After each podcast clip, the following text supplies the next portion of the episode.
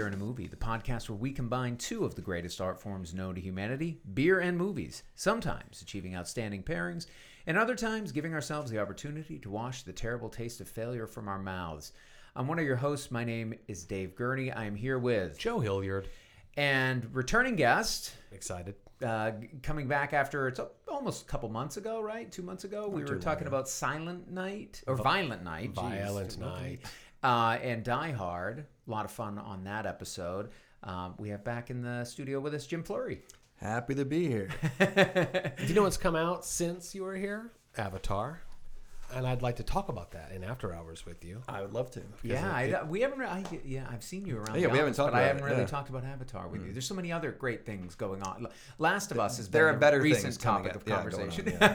oh, if we're going to talk about Last of Us in after hours, I'm fully caught up and ready to go. See, I'm not yet. You, Oh, you two are. were- Don't spoil this stuff for one me. so All far. right, Won't spoil okay, it. All right. Get on, get on to David. Get on. Okay. Well, we, we, we need to uh, get on with the proceedings Let's do it. here. Uh, Joe, I know you have something in the can there right in front of you. I do. You pulled it out of your refrigerator and handed it to me and said, "Talk about this." So Yes. here I go. It is Martin House, our seventh time with one of our favorite breweries. Uh, Absolutely. A mean, little over a year ago, we did the Astronaut Apocalypse. Yeah. Um, remember, remember that name. Bangarang this week. I love it when we start an episode with double digit ABV. We're starting at 10. It is a uh, imperial stout made with peanut butter, caramel, honey, and marshmallow flavors. Just in time for winter. Now, this is, though, very fascinating to me. They say it right here on the can. Imperial stout with natural and artificial flavors and caramel color. Now, the idea that adding caramel color to the beer to get a color that they're looking for, you don't see that a lot on, on a beer can. It also seems kind of weird for a stout. Like stouts are so dark. Like with the, with the caramel color, what what are you really achieving? It looks pretty black to me as you're pouring it. Oh my God, it Uh, smells. the, the head's got a caramel uh, yeah. quality. Wait to until you though, pour that in the glass and the, the odor Are you- comes out of right the out, glass and hits you right in the face. Are we not going to talk about the uh, hook reference with this can? P- please, you, you go. I mean, it. it's uh, what's his name? Rufio. I, I don't. I'm not. I'm not as Oh. up on Hook. I mean, I know, I know what you're talking about. The Yeah, Spielberg, Peter Pan, right? Dante Basco as uh, Rufio. That's who the likeness is. Okay. But that was the I want to say the name or the slogan that the uh, the Lost Boys were chanting throughout the movie. Bangarang? Bangarang. Well, now we know. I think that we should definitely uh, just change right now. Audible hook. Let's just do hook right this second instead of what we have planned. David, what do we have planned? well, I mean, what we have planned is to drink this beer while we're talking about uh, the latest film from, I guess, emerging author, Yeah. uh, Brandon Cronenberg. Appeared on a, several of a few of our uh, top five lists when we did the Bammies two years ago. right. Yes, because that was a was that the 2020 release? I believe Yeah. so. Possessor. Um, so yes, it definitely uh, somebody who's been celebrated before on Beer in a Movie uh, when his film Possessor came out. But this is Brandon Cronenberg, the son of David Cronenberg, well known, established as a uh, really, I mean, kind of the guy in in terms of body horror. Horror icon. Um, a- and his son here following very much in his father's footsteps. If anything, maybe even more um, resolutely than, than than his dad. But uh, nonetheless, we have his 2023 release, Infinity Pool, that we're going to be talking about uh, this evening. This is a film that uh, it stars Alexander Skarsgård uh, and Mia Goth, who another big favorite of the podcast. Uh, we we reviewed both X and Pearl last year and really enjoyed both quite a bit. Um, and, and again, another entry into her horror canon, I guess, at this point. And she's, you know, I guess a lot of people point to her as being this kind of emerging scream queen of sorts. Um, there's definitely some screaming that goes on there. Um, but uh, but the basic premise here being that Skarsgård plays uh, this character James Foster, who is a writer. Um, he's written one novel, but it was published, I think, you know, five or six years ago. Uh, hasn't really found the inspiration to do anything since. He is spending time at a resort in sort of a what is it, Li Tolqa? Is, yeah, is the name of fictional this country.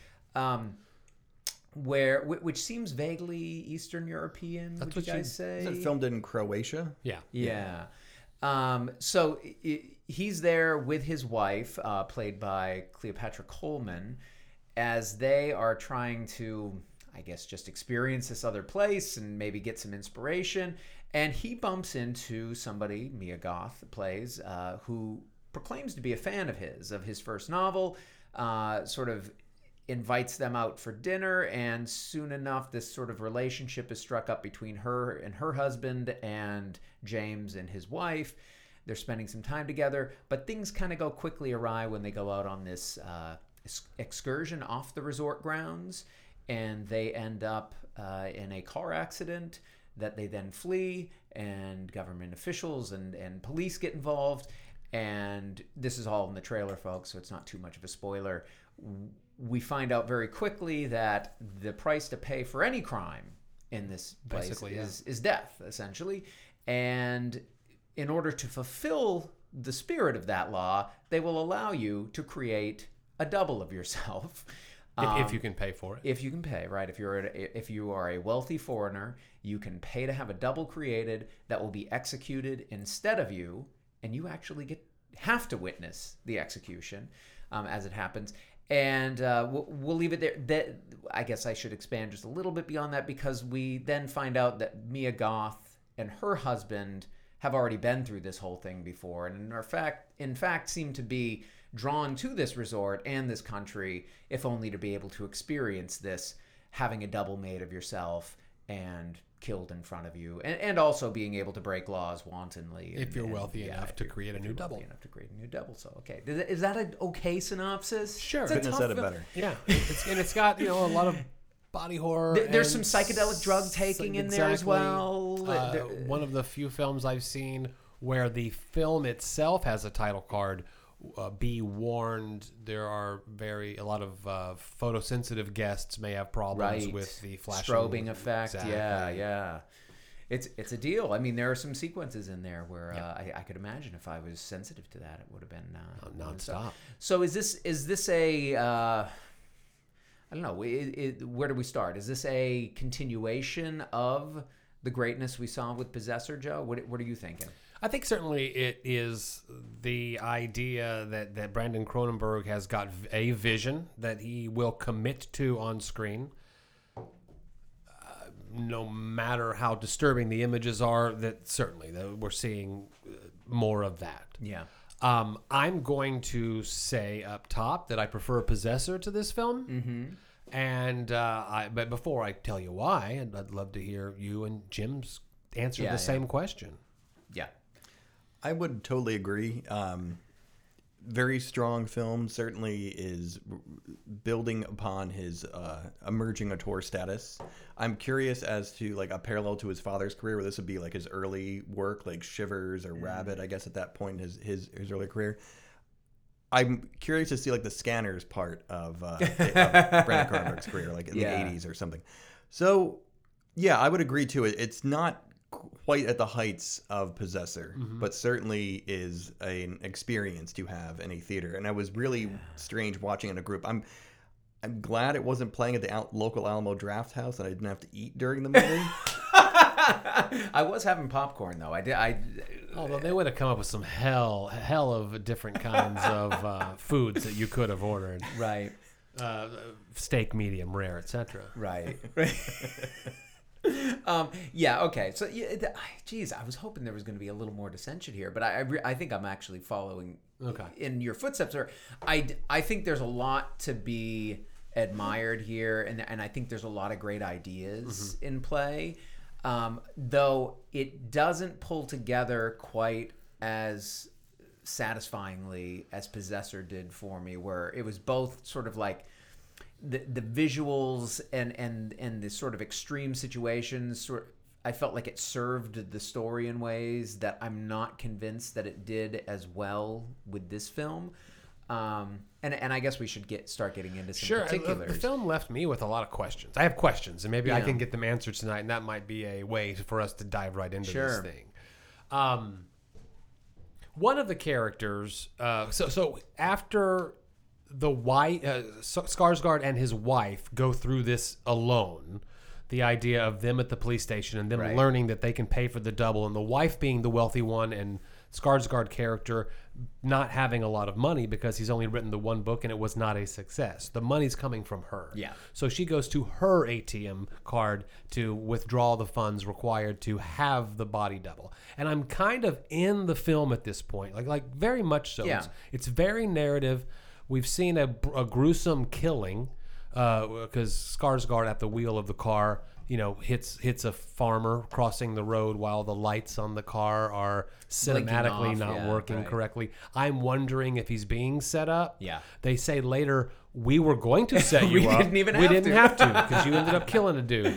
Yeah. Um, but then um, the actual body double procedure I thought was fascinating. You step into this uh, Yeah. red goo, uh, right, kind of in a closet. yeah, with a shower cap on and a, a, a thing on your mouth to keep it open to where you can't close your mouth. But then we don't see why you have the shower cap or why you can't close your mouth. But all of a sudden, there's a perfect double of him. Yeah. That he and his wife are going to witness being stabbed by the son of the person that he killed, which is the custom in this country. Right. I'm in it. I'm. th- This is all very interesting. Some close-up stabbing, and there's some body horror there that I thought was very, you know, well done. Effective. Yeah. Very much so. But then when Mia Goth and her crew begin to explain, we've all had this done before too. And we're actually kind of a crime sp- like we come here to go on a crime spree, Yeah. have our doubles killed and then go home. And that's our vacation. Uh, effectively is the the explanation. I don't understand though the reason to set Andrew Skarsgård up to join their crew. I don't understand the idea that they paid for because then we see that they've paid for extra body doubles that they just kind of fuck with, you know? I mean, Yeah. and use the body doubles to mess with Skarsgård for reasons kind of unknown, except for just a deranged bit of sadism. I think that was it, right? He was like a plaything to them. Yeah, I mean, he becomes one of it. I, I, I hear where you're coming from, Joe, and I think I understand your answer, Jim, too. But I was having to say, like, well, what is it? Because there's a couple moments here towards the end. So this is definitely, folks, getting into spoilers. If you're at all interested in preserving this film and any surprise it might give you, you, you probably want to pause and go watch the film. But um, you know, really towards the end of the film, when we get to that instance where Mia Goth as Gabby finally kind of just reveals that no, we've been fucking with you the whole time. We I never we didn't even have to set you up. I never read your book. We just you know I looked you up and I was like, oh, this guy has got to be a depressed writer. He's going to take you know. And and you know is is sort of riding the hood of the car behind him as he's being forced to kind of I don't know you know walk in front of them and it's it's such a weird sequence. It's such a weird thing.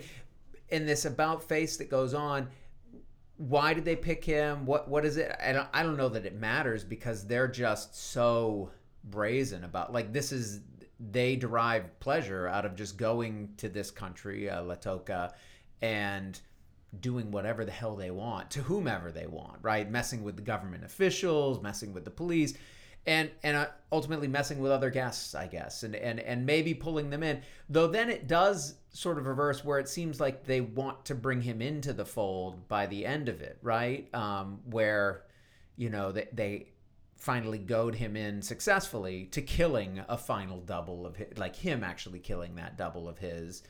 Um, and then she embraces him and he suckles at her teat and I have another question. Th- th- There's very much in that moment. th- there's a- definitely a a, a, a, a mammary fixation. a mammary this film. fixation, but also like a he, he willingly goes to the breast. I mean, he like he's he's receiving a mother's Yeah. love at that point, Yeah. which I did not know he was missing in his life, nor is it ever kind of told to Right. us that he is outside we don't of really some psychedelics this prior to that. With, psyche that mu- right i mean it's not we don't get his backstory much other than a little you know dribs and drabs of the failed author rich wife whose dad owns a publishing house. That's the only reason his book got published you know like so we, we kind of learned a little bit of that but we don't really know for sure how he feels about it or what it's not about his inner life as much as we do get these kind of psychedelic sequences where it seems like there are these images from his psyche kind of flashing before us. Well, we should say Mia Goth introduces them to the only drug available in this country, which is a psychedelic used for ritual, religious ritual, Yeah. and fertility ritual. Does she say? I think so. At least it works as an aphrodisiac. Uh, there you she go. It's says an it's an aphrodisiac. aphrodisiac. And um, under the influence of this drug is when you see some of the photosensitive, you know, camera Yeah. work. Um, but not only that, some psychosexual imagery that is very much out there. Yeah. I just and I love seeing out there stuff and I love a director that can present really cool looking out there stuff. I just don't know to what end it is outside of showing us some really so- out there stuff. Back up for a second, right? Now, in the be- in the beginning, I think w- where you said you were with it, and where I felt like I was with it for like the first act, I think a lot of it comes across to me as pretty clear, kind of dark satire, right? It's it's in the mode of Triangle of Sadness. We've said this of- again and again in yeah, 2022. I- the menu. I mean, we Yeah. have this spate of films, and the White Lotus, we could say on television, that skewering the wealthy, right wealthy. showing the wealthy in these kind of elite resorts or cruises uh, or restaurants in the case of the menu that you know you have to have this kind of extravagant wealth to be able to even access and then what is it that the rich do and kind of you know taking them apart now here we don't have the multi-layered like where we get into the um, the service workers at the resort or any like we don't really get into that. I mean, you get a little tiny glimpse of some of the locals, you know, the, in terms of the police, the government officials.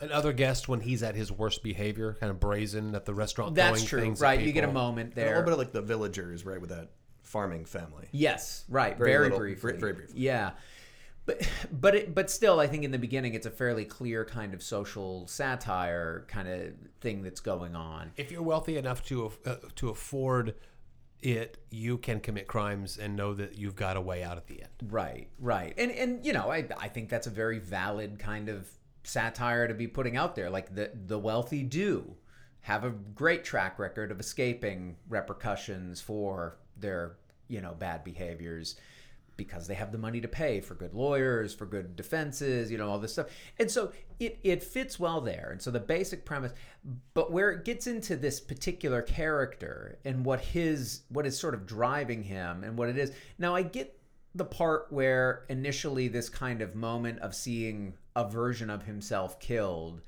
almost delivers a charge. There's a nice little moment there. There's that shot of him where he kind of almost smirks slightly as he's looking. You kind of you can kind of tell, it. okay, there's something's gotten awakened in him, and you think maybe this is going to inspire him, right? And and I actually thought we were going to maybe s- transition into him typing away Yeah, furiously. they never did any of that.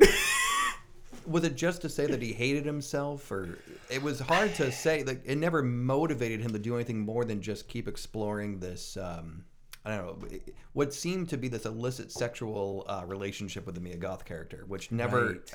went anywhere either beyond just her revealing, "Oh, we've been fucking with you the whole time." because he fools Em, his wife, right? He Right. he he tricks her by hiding his passport and saying that he's lost his passport, and that's what because after the first instance, she's ready to get out of there, and he at least is playing along that he wants to leave too, but in reality, we come to find out later, has hidden his passport and is using that as an excuse to stay behind and extend his stay there. Prior to learning that you can buy your double Right. and get out of it, he is very desperate and scared and uh, upset and remorseful that he has killed the man and then is going to be Yeah. punished justly. You know, not justly, but punished in the way that this country punishes. I think the smirk when he watches the double gets killed is him saying, "I can't believe I got away, I got with, away this. with this. Okay, okay, okay. But then when he they get back to the hotel, they would do what any sane couple would do. Let's get the hell out of here. Right. But he doesn't want to leave. Well, he he's hides had- his passport to stay. and it is important to mention that you know before we ever have this while they're on that uh, day trip excursion where they go to this beach um, you know after he's relieved himself mia goth comes up behind him very, which i actually thought was a great little scene that, that i'd never in that i don't think i've ever seen this kind of seduction before if we're talking about updating the femme fatale and there, there's definitely noir going on here right um, and you, you have this you know woman come up and she doesn't even bother to say a word or even look him in the eyes. She just goes behind him and reaches around and gives him a hand job just after he's finished urinating, right? And we we see that it's it's shot very tastefully. But did you know that that was the part, the NC-17 section of the film that was I've edited heard down that, that I've heard that, that there is an actual shot of in the Sundance version of yeah him. Yeah. yeah um, and and some other maybe I think the some of the psychedelic scenes where it's the orgy stuff is going on get a bit more graphic and I don't know if Right, I read it was something like five seconds, really, that was cut. okay yeah but five seconds of ejaculation I mean, the whole there was a whole article in the New York Times today about the um, NC the the cut of the movie and how there might this movie might inspire a new rating between R and NC-17. oh really Yes, To- because to- it's a wide release film that was originally rated NC-17. I would say probably this and uh, I think Blonde was the most recent one, right? That had the same same issue going on. okay So it's part of the spate of movies that are being rated NC-17, but are they any worse than what you're seeing on like HBO or Netflix, where they don't have to worry about those ratings, Right, The right. restrictions that the theaters make these distributors run by. So it, it's a yeah, it could be like the Gremlins or Temple of Doom for this new rating to break another rate wow that's interesting um, but you know I, I want to talk more about this in After Hours. The whole rating system and the forced censorship that the theater does to the to let's do it. filmmaker. yeah yeah um, Better start writing this down. Yeah, no, but it definitely has been talked about with this film. You're right. Um, but but nonetheless, that has planted the seed. p- Pardon the pun. I'm sorry. Uh, it, it planted the seed that there is this kind of sexual connection going on, and so you know it makes some sense to me. It didn't. It didn't pull me out where I was like, oh, why would he stick around? But at the same time, there was that piece of me that like, but I thought the setup here was that he was this you know, sort of struggling author with writer's block who who wanted and that goes nowhere. There's never a moment where it seems to awaken a creative and maybe that's the commentary there that he never was a writer. He was only it was only like sort of a perfunctory thing that he did to sort of try to legitimate himself uh maybe for himself having a wealthy wife whose dad was the owner of a publisher, right? I mean like maybe that was the commentary there but I, it, but it lost me a little bit in that w- once it sort of switched to him sticking around just to have this kind of extended affair with her and and the husband right? There's an openness to their marriage. Yeah. It definitely felt like, yeah, he he felt emasculated by his wife, is what I was getting out of it, right? And he felt powerful. I, I couldn't figure out if in some way he th- assumed the uh, Gabby's husband didn't know, yeah right? Right. And he was like pulling it over him. Yeah, in a sense, yeah, right? yeah, he was feeling more powerful as a result of that. But yeah, by the time they get to the whole revelation that it is not um, a secret, Yeah. right? Yeah, I questioned his motives at that point. Yeah. I was really questioning why isn't he right? There was no well and, then- and then the psychedelic drug comes along and it, it- you know so, so there there's other things that could kind of keep him there but it just I guess I go back to if we're gonna have this film that is so focused, like Possessor was all about the the character and their memories and and their sort of psychological composition, right? And there, in that case, Andrea Riseborough played that character.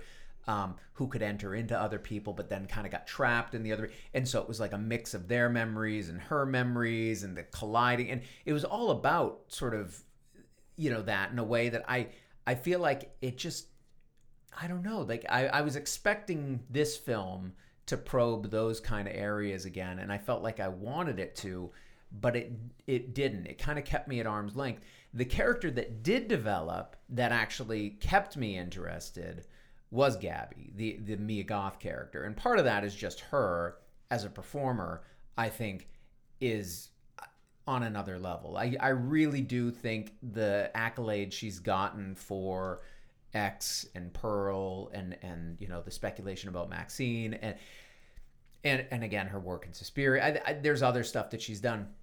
I think she has some really strange energy that she is willing to bring to the screen.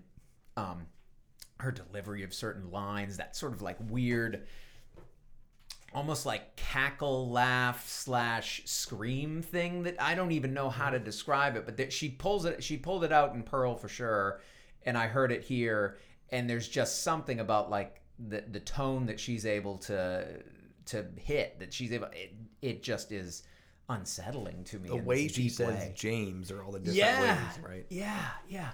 Um, so you know that t- towards the end of the film where she really turns that up, I think there's you know it, it pulled me back in in a way where it's like oh my god. But even that like the the final sequence Well, oh, that, that was my last where you know, they, they've played with him, they've toyed with him, they forced him to finally kill his double very overtly, and As if that was going to con- uh, complete some transformation Right. that they kept talking about. then we cut to the next day and they're just heading back that's the end of their vacation it's all very nonchalant and i guess maybe that is some again going back to the satire the commentary it's like okay yeah they'll do this kind of tourism but then when it's said and done they go back to their And lives they're, as- they're as all on the they they're all on the shuttle back to the airport. Right. What are you gonna do when you get home? Oh, I've got a project and I've got a thing and Yeah, got- yeah, and yeah. he's just kind of sitting in the back, Benjamin Braddock style, going. Um, yeah yeah that's a good yeah, i did uh, think of the graduate actually the back of the bus just bus like yeah. what the fuck have I been through? His wife's left left and gone home. He's reconciled with her over the telephone. He's coming home. I'll see you at eleven thirty. Blah blah blah. yeah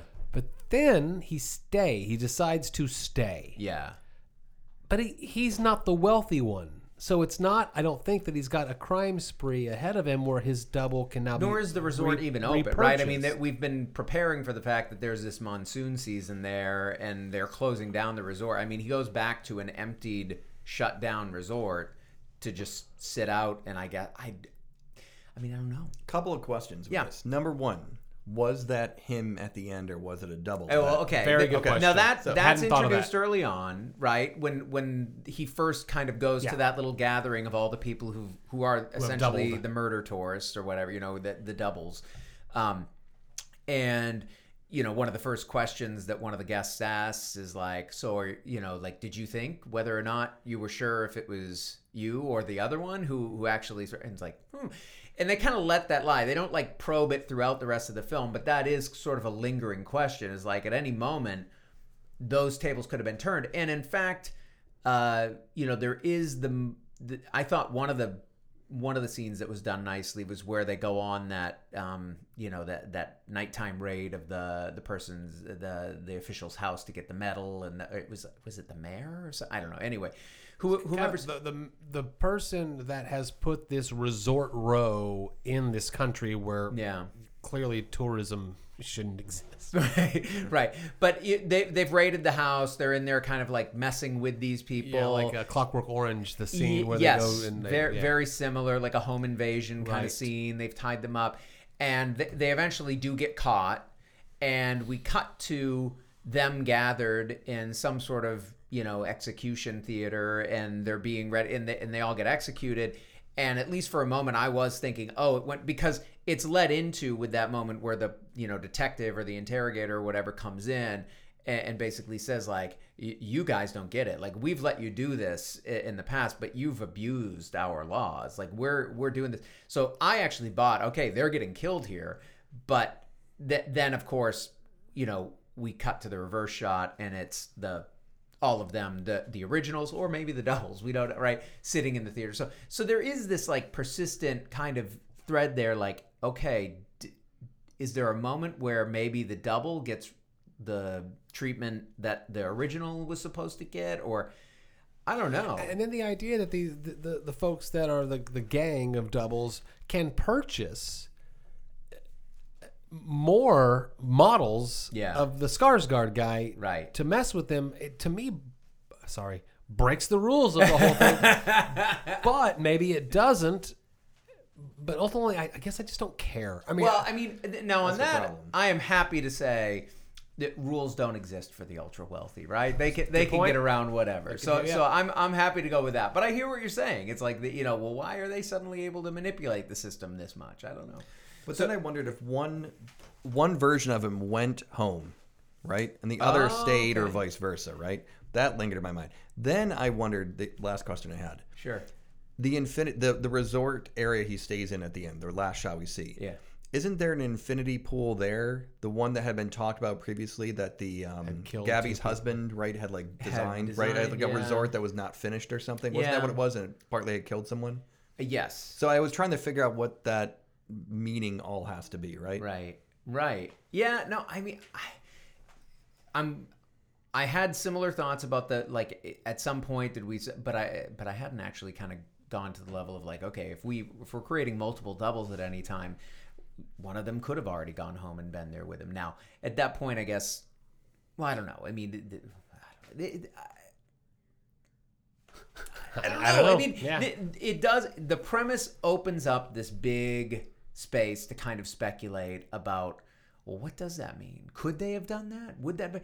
And I, and I think that's great. And I think there's something laudable in that. I like it that it's a film that leaves you with these kind of lingering questions, but I just can't shake the fact that I don't feel like he did enough with the James Foster character to have it really pull together.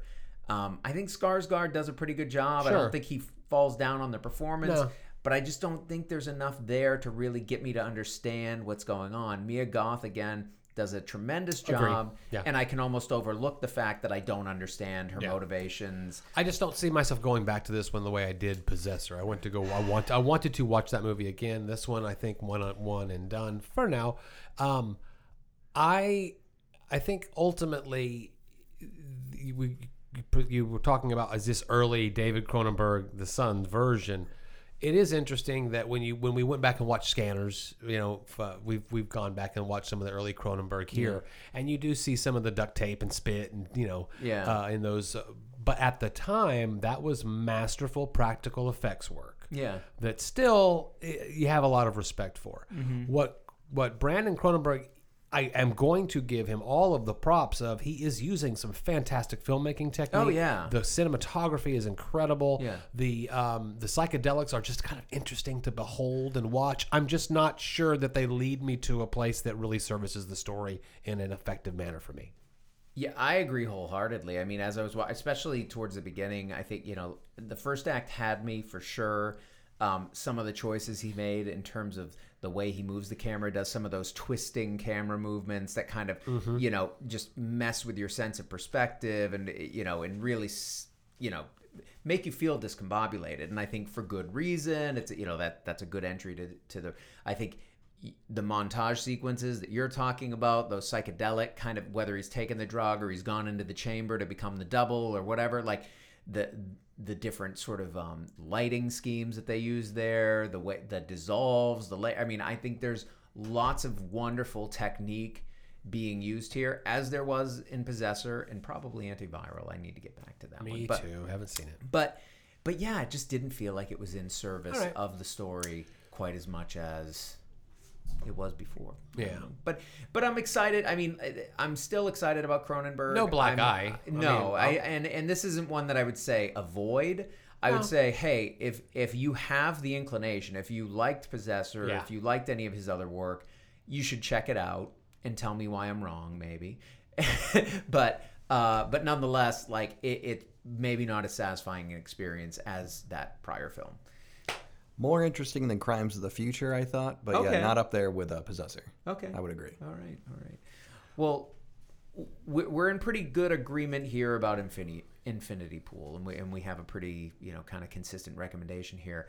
When it comes to Bangarang, um, well, we can all agree that it's a hook reference now that Jim got got us on board with that. Uh, but but in terms of how it tasted, how how it fueled our conversation, what are you guys thinking? Was this the right call for a first segment drink this evening?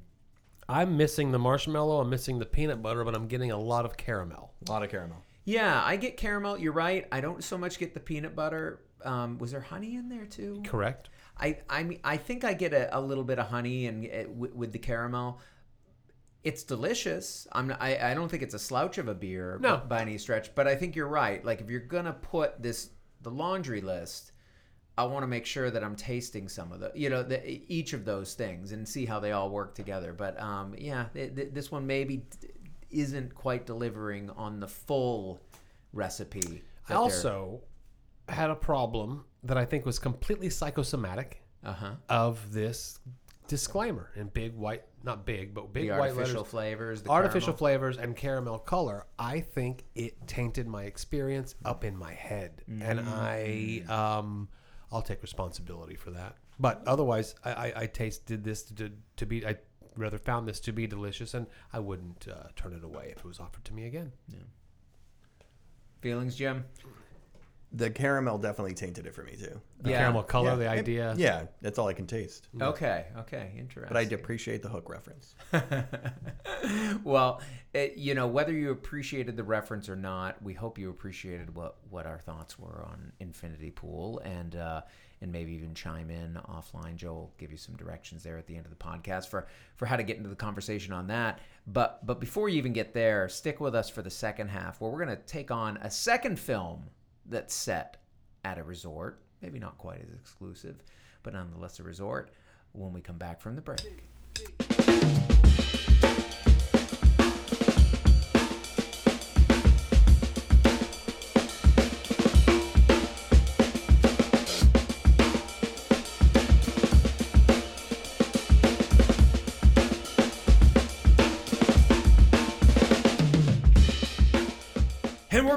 We're back.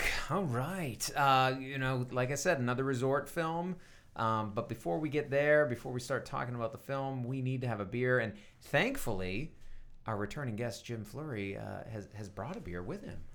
Yeah. So my uh, effort was really to try to find a uh, themed beer. Both these movies taking place in Eastern Europe. I, I think we're right. It- Yeah, uh, Turkey in the case of the film we're about to talk about, country and then the made up Li Tolqa. Right. Yeah. So I was like, okay, Pilsner or Kel, maybe that's the closest I could get. But then I thought, I want something that is probably no one has had, that you probably have not featured on the podcast. Mhm. So I went with a Red Chair NWPA, a Northwest Pale Ale out of uh, Deschutes from uh, Bend, Oregon. All right. And it is a uh, 6.2% uh, by volume. So uh, Nice. should be good. And Nice. Deschutes, congratulations. Uh, the many breweries aspire for the honor that you are about to receive tonight with this beer. Deschutes enters the BAM Five Timers Club. That's awesome. Wow, two weeks in a row. La- That's Last episode, we, we brought in Spindletap to the Five Timers Yep. Club. This week, thanks to Jim, we have Deschutes now. in the Delicious. Five Timers Club. Very exciting stuff. Can't wait to taste the beer itself. Um, and, and you know, it's got, got a little bit of a resort element to it there with the Yeah, it's got some skis on yeah, it. Yeah, yeah, yeah. Um, well, Joe, what you know, as we pour this here, I don't know if you want to. Uh, Well, the Oscar nominations came out after last week's episode, after the recording time of last week's episode. And I think in last week's episode, I said uh, the films we're about to do, RRR and Decision to Leave, last week's, Yeah. I would put money on the fact that they're both going to be nominated for Academy Awards. And I would have and your lost money that would have bet. been gone. Yeah. would have lost that bet. And then when we were programming this month, this catch up month, Although RRR did get original song, that, so th- there is a, a one nomination Sure. for RRR. Yes. Uh, when we were putting together what we wanted to do leading up to the BAMIs in just two weeks, uh, Aftersun was on this list. It was getting a lot of awards buzz, a lot of top of the top 10 list buzz, and uh, Aftersun is the film we're doing. It, it did some gangbusters awards uh, at Goth, I think the Gotham Film Festival, where director Charlotte Wells uh, won Best Director. And And this is her debut feature, I believe. As I right? understand it, yeah. Mm-hmm. She's done shorts, but this is the first feature length film. Here's a synopsis I found online. 20 years after their last holiday at a fading vacation resort, Sophie reflects on the rare time spent with her loving and ideal, idealistic father, Caleb. At 11 years old, as the world of adolescence creeps into Sophie's view, Caleb struggles under the weight of life outside of fatherhood. Sophie's recollections become a powerful and heartrending portrait of their relationship as she tries to reconcile the father she knew with the man that she didn't.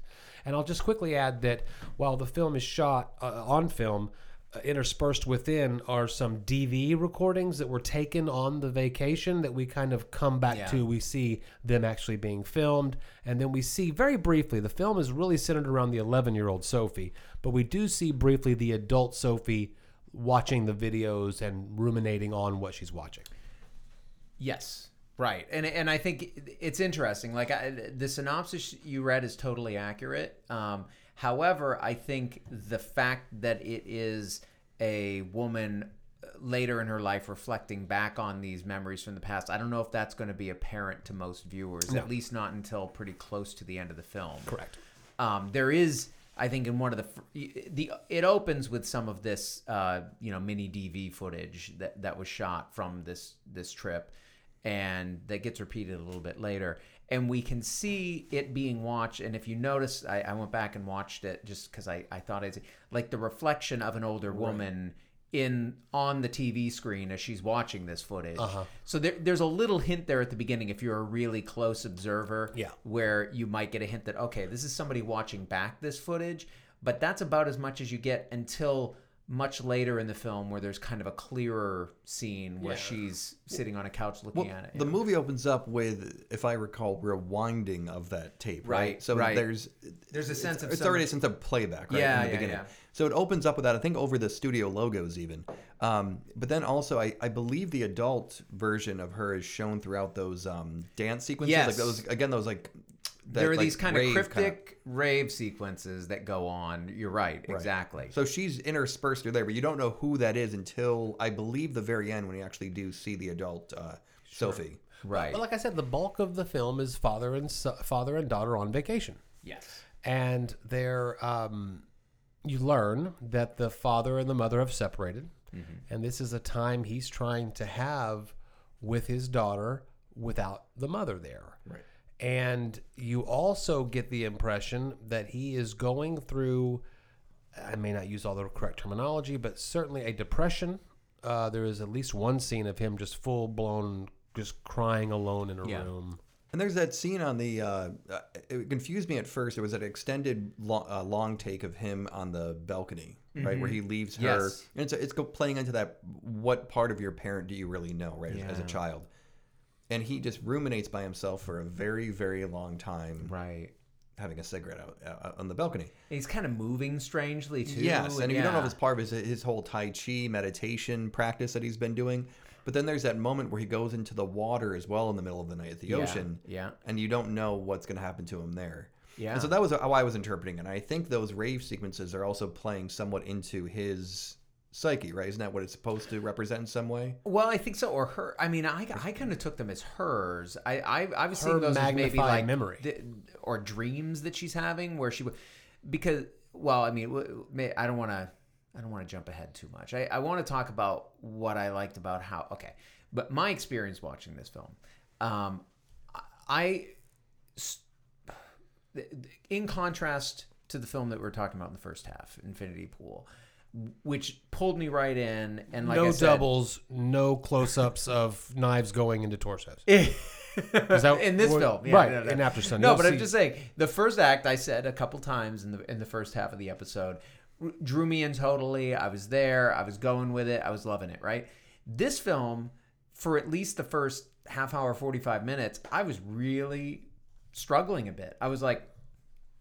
I don't know if this is going to capture my attention fully. Like I'm forcing myself to pay attention here. I've got 50 minutes to go. I was I was watching this at home on the couch. You know, this is this was did not play on big screens here. Maybe it will. Uh, it it didn't get Best Picture, so it won't for as part of the Cinemark. It's just Best Actor. Um, and it- so you know, it, it wasn't an option. I think it would have benefited from that for, but I was struggling a bit, like feeling like, well, okay, but they're, they're not really saying that much. There, there's not even that much conflict. Like It's a lot of day in the seems- life She seems to want to please the dad. The dad seems to want to please her. He's a little bit emotionally distant. There's something that's kind of b- blocking there. I could tell that, but at least on the surface, he was responding to her. And there's like, and I'm just like, well, where's the conflict here? What is it? And you know, I think it was sort of around where there's this conversation that takes place. They're out, um, they go out on an excursion, you know, as part of the resort. There are these, you know, day excursions you can do, and they go out diving. And he's on the boat. She she loses her goggles, and he's kind of holding back. And you kind of see in the subtlety of his performance and her reaction to it, and the way she does, how sad of a mo- how, how tough of a moment that is because he's obviously strapped right? We, we get these little indications that she doesn't have the all-inclusive bracelet right? She she doesn't get to just order drinks like she wants. They're on a budget right? Th- th- whereas a lot of the people at the resort have more and, they, and they're able to kind of just you know do whatever they want. And here she has lost this expensive piece of equipment that he you know is sort of responsible for. And you can tell it's kind of hitting him and she can kind of tell it's hitting him. And they have this kind of tender moment And then right after that, he has that quick exchange with the guy on the boat about, you know, he has a child coming and, you know, like, I didn't think it was going to happen to me until I was 40. This was the guy. And then he says, you know, in return, like, you know, I don't even think I'll make it to 40, right? I, I was surprised they made it to 30, you, you know, and, you, you know, in this like, boat, I'm like, oh my God, this guy is hiding way more than I was realizing. And, it, and mm-hmm. it kind of made the emotional distance. And from there on, I was just sucked in and I was feeling like, oh my God, there's a and you you would see these little moments. I haven't been able to. I do I, I did rewatch one scene today. I watched it last night in preparation for, for this discussion. Um, but I really do want to watch it again because I feel like I would get even more out of the beginning of the film if I was reading it the way that I ended up reading it as I went on. Um, so once it made that turn, I was there. I think this film is brilliant. Put it put it out there. I think what did it for me was that opening scene where it opens up again with like the rewinding, the playback of the of the DV, right? And her first question to her dad, she's a, going on to be 11. Yeah. He's going on to be 31.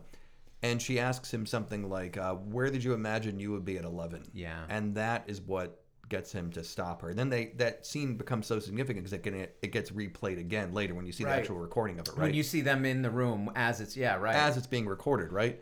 And so it just emphasizes the significance of that moment, right? Where it's all about him ruminating on who who he wished he would be, right? Yeah. And he's you think about it, he's would have been 19, 20 when he would have had her, right? So he's a you know obviously a very young father. And so there's something there, there that's your first indication that he is not where he wanted to be in his life or not where he expected to be Yeah. at least, right? Yeah. So that was really what grabbed me from the oh. from the get-go. Yeah, and and I, I think that that's great. I mean, I, I I wish I had locked in that way at the beginning. I think I was a little more struggling just to be like, okay, well, what what's the significance of this? But I think you're absolutely right. Once it came back, I That knew- was what- I knew yeah, that it was going. emphasizes Yeah, yeah, yeah. yeah, yeah. I've referenced After Hours a couple of times. That's uh, five dollars a month. You get a bonus episode every week. Patreon.com slash beer and a movie podcast. If you are an After Hours listener, you heard my daughter on the show two weeks ago. That's right. And my daughter got into a little bit of trouble where we had to take away some phones and driving privileges. And that means I'm driving this 17 year old to school. And I did that for two weeks without her phone without her headphones. And it was magical. And we reconnected in a way that I didn't even know we needed to. Um, I am divorced, and I recall very, very much a a, a Bahamas vacation that sh- me and my, my ex-wife, her mother, and my two kids went on. This film sucked me in from the moment that it started. Yeah. Because while I'm very happy and while I, she and I have got a beautiful relationship, um, even stronger now than it was two or three weeks ago, just by fucking talking a little bit, you know, Just get those headphones out of your ears and we'll talk a little bit. Um, this film is about memory. Yeah, this film is sure. about what 11 year old girl is going to remember about that very, very important trip with a father Sure. that we are to assume is no longer around. Right, and I, I mean, I like how the film handles that. It too. doesn't give you any answers, but you can walk away from like I'm doing right now with my own experiences and make all kinds of choose your own adventure moments. Sure. Yeah. Um, it, it- but it's playing with the what the memories of this trip would have been for the father father who has a, a level of stress uh, over the trip that the he's trying to keep from his daughter Yeah. because he's a good dad. Yeah. But also because he's steeped in the realities of life, and she's there at the like this synopsis I read at the beginning of adolescence where she's like the only one her age female. She's a tween. Yeah. It's, I mean, it's that space between being a child and between Mm-hmm. Where you're watching the older kids make out and couple up and, and fondle each other under and the you, pool. and you kind of get why that would be, but you're not there yet. You're not there yet, and you don't really have like anyone that you could do that with, and your dad's probably watching the whole time anyway. And she does end up getting her first kiss with a boy true, that she yeah. has a little Yeah. bit of uh, interaction with at the video arcade. Yeah. which is poignant and sweet, and uh, well played. you know, for yeah. the, the real life moment that um, y'all have all been kissed once, right? Okay, that we've all that we've all been through. Not at that age. But the movie, I wasn't as lucky as the kid at the resort. Right. Let me put it that way. but the movie is slow, but not not laborious. It's it's No, just no. showing you a life that you could completely believe. Right. I did not think I was watching performances during this movie. I thought I was yeah. literally watching a father and a daughter connect in so many ways. Yeah. I can't believe she wasn't nominated for an Academy Well, there- She was incredible. That that's a great point. I mean, th- she does, and, and I keep saying she. I, I should know this actress's name. Um, th- does a fantastic job. Joe, do you have it at your fingertips there? I'm sorry. Oh, My you wanna race? Went down. I, anyhow, I think she was fantastic. I mean, I do think Mescal, Paul, right? Paul Mescal. he was great. Yeah. he was fantastic and he and he's the one who got the acting nom and i think it's deserved here um, I, I haven't really seen a lot of his work otherwise he was on Uh, normal people. which i have not seen yet has it have you seen it is that it got nominated for i think both british and american awards Frankie Corio. Okay. C O R I O. Yeah. Um, but she's just outstanding. And and it's really their film. I mean, it's the two of them. Now there is the adult version of uh, um, Sophie that you know we do see in, in bits and pieces. It's not as demanding. I don't think does she even speak. Uh, I don't know. Like, Her partner Kind of like one does. li- yeah, It- I think the partner does for a second, Yeah. yeah. So so there's a moment where there's like, but I don't think she does actually. He was the, also the um, kind of cabana boy, pool boy figure in The Lost Daughter. If you, Oh if you recall. yes, that's right. Well, Yeah. Yeah, Paul Mescal. that's and interesting. he's he's very young. He's like 26, I think. yeah, he was playing older. For He's playing this. older, which is shocking. Yeah. Yeah, I, one, I, I love this movie. I, I would recommend anyone to watch it, but understand that unlike an RRR or an Infinity Pool, it is not. It is not a nonstop, you know, uh, action ride at all. Oh, you- really? It's Come not, on, but, but it's no. it's not supposed to be. Yeah, it's he not doesn't throw one tiger this entire film. I was really upset. or at least uh, a fish out from that snorkel trip. You said the a couple. Though weeks, there is a great dance sequence, but go ahead. Oh, please. Well, I, you know, if, if we're comparing it to RRR, I think Yeah. so. To, to me, the the emotional climax of the film, right, is the is this sort of um, cross-cut dance sequence where it takes, as Jim said, we've been having these recurring flashes of this kind of rave scene that, however we interpret it, whether it's dreams on the part of the adult Sophie or some version of uh, you, you know, hit, hit Callum's memory or wh- whatever it is that's going on. Uh, imagining him at his age when they're at this resort, so around 30, 31, he turns 31 at the resort. Um, and the adult Sophie sort of in this same space, and she's kind of trying to get to him, or, you know, it seems like. But then at a certain point in the film, we get to where it's kind of the end of their vacation. You know, it's his birthday, and they've gone out and they've actually had a pretty good time. And on the way back, even though the day before, the night before, he's kind of jilted her on this, you know, I guess it had been a tradition of them when they went on vacation to do karaoke together, and he won't do it, and he even kind of puts her down after. I mean, it's a pretty devastating scene emotionally there, but it's really he's projecting. It's how he's feeling about himself. You can tell that. But he's finally kind of on a bit of an emotional high, and you know they're coming back to the resort after having dinner, and Under Pressure is playing, and he just you know wants wants to dance, wants to have a good time, and he starts dancing even though she went and she's kind of embarrassed, like ah, I'm not going to dance with you, Dad, and he's like doing it, and then it just you know starts doing that cross cutting back and forth between that moment that they shared at the resort these flashes that she's having or, or somebody's having in their mind of this future time where maybe they're able to come together. And this remixed version of under pressure that actually drops out a lot of the instruments brings in some orchestral stuff i don't know if that's like a pre-existing remix that was already out there and i just hadn't heard it. It feels like uh, like demo tapes or, or, or what do you call it? Master I mean, tapes. it's I know that it's like they took the vocal stem tracks Right. and then put other musical. But it was emphasizing that this is our last dance. well, that, that's over where it and over, ends, right? Yeah, right. And it, it just it crushed me. I mean, I was a like sobbing mess. Yeah. On the couch, like realizing like this is their last dance. This is the moment that you know culminates this relationship that they had without her realizing it, without her know. Maybe he did have a sense that it was maybe close to the end for them. I don't know. But what, whatever the case was, it totally worked for me, and it and it had me in tears, and I was just, you know, it, it was it was the emotional catharsis I wanted at that point, and uh, and and I think masterfully done. And that was the scene that I rewatched today, and it's and it made me cry again. I just had, had One no part that no way to. bothered me was the dad abandoning her after the karaoke, where he's like, "Oh, you can just stay down here at the bar, just don't get into trouble or something," and just Yeah. left her for the whole night. and She had to get let in by the hotel staff. Yeah, That was the only part that bothered me. I just felt like that was such a. I mean, I'm not a dad, but I just felt like that was not great. and it felt out of character too. It did. but it was that was strange. But I think it was, I, and, and that's where I was actually, you know, before we started recording tonight, I texted a good friend of the pod, and uh, I don't know if you've met Anthony, but uh, he's a psych professor at the university. We've had him on a few times, and I was like, I really wish you were here to talk with us tonight because I feel like this film takes on mental illness in a way that I've seen few films do, where it's not his defining attribute, even though it definitely is a big part Present, of yeah. what is driving this character in various Yeah. ways. And I think a moment like that is where you find, like, I think his reaction to her singing in the karaoke, I think this is like this. th- You know, when you get so twisted up inside emotionally and and and whatever, you do these terrible things sometimes and and and so th- so it worked for me on the level that like it helped just to underscore that this is a man in crisis this mm-hmm. isn't like you know as much as he's trying to put on a brave face and do the right things and everything he's struggling to be able to hold it together I think it was his only ability for her. Like when you segment out your vacation in in days, Yeah. it was a good day today.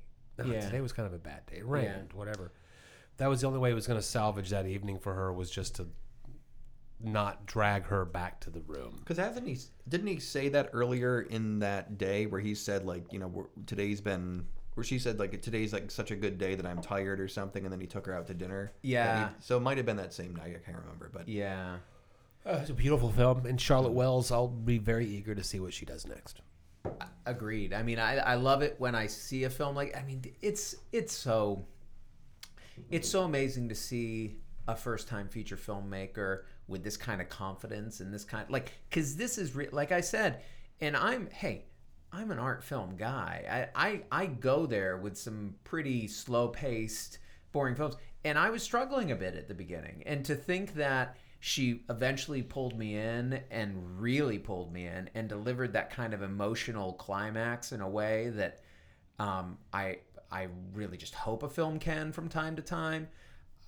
It floored me. I mean, I really do. I think this is like the the sign of a brilliant filmmaker who I just can't wait to see what else she's going to be putting out there. Or even if the, if this was her only film, I'll remember her for all time as being a really important film. I will be rewatching this film. could not agree more. It, it it was a sign of a really confident first time director, and it would be a confident film from any director. I think. Yeah, yeah, outstanding. Well, I'm glad we got to watch it. I mean, and and it is funny when you're putting films together like this. I mean, it was kind of a stretch anyway that we, we just wanted to do this new release and pull in something kind of relevant of these films that we still want to catch up on. And we couldn't have picked a starker contrast. But both vacation films. I know you mentioned absolutely. how you were talking about this, right? About the um, how many films I- think during COVID, especially or post COVID, have been about people on vacation. yeah. Typically, wealthy people. This is an interesting contrast. I yeah. feel like. Yeah. Um, but even like bodies, bodies, bodies in a way. Yes, and not going to a resort, but it is on like a you know a vacation or a getaway of some kind. Yeah, right? hurricane party. Yeah, Yeah, exactly. yeah, right. yeah.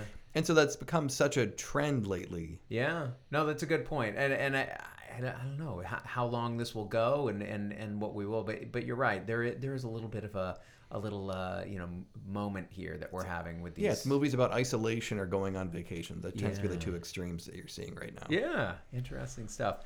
Um, Well, you, when we go on vacation, you can go to a resort in Turkey. You can also go to a ski slope. You and, could. Uh, that's where we went tonight. The Northwest Pale Ale Red Chair NWPA by Deschutes, courtesy of Jim Flory. Thank you again, Jim. My- Six point two. Bundle up besides this the bum bum. Ten plus six point two is sixteen point two, David. Bundle up besides this cit- that's how it citrusy smooth ale that's an insider's ride to fresh thrills. Did y'all get some fresh thrills with this Northwest I- Pale Ale? this It's a really real smooth. style. This I dug it. this is one of those throwback. They're calling it a Northwest style pale ale. I, I think w- West Coast w- would be kind of where I go. To me, um, this is such a welcome return to a, an approach to pale ales or India pale ales.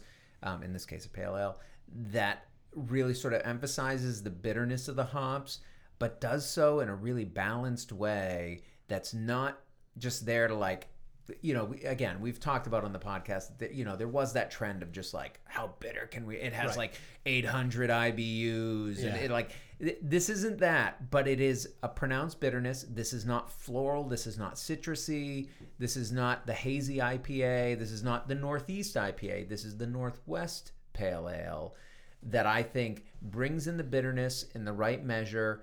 Nice. Now we were talking about caramel on the first part but I mean I think the color here in the malt bill, there's a little bit of a caramel note, but very subtle.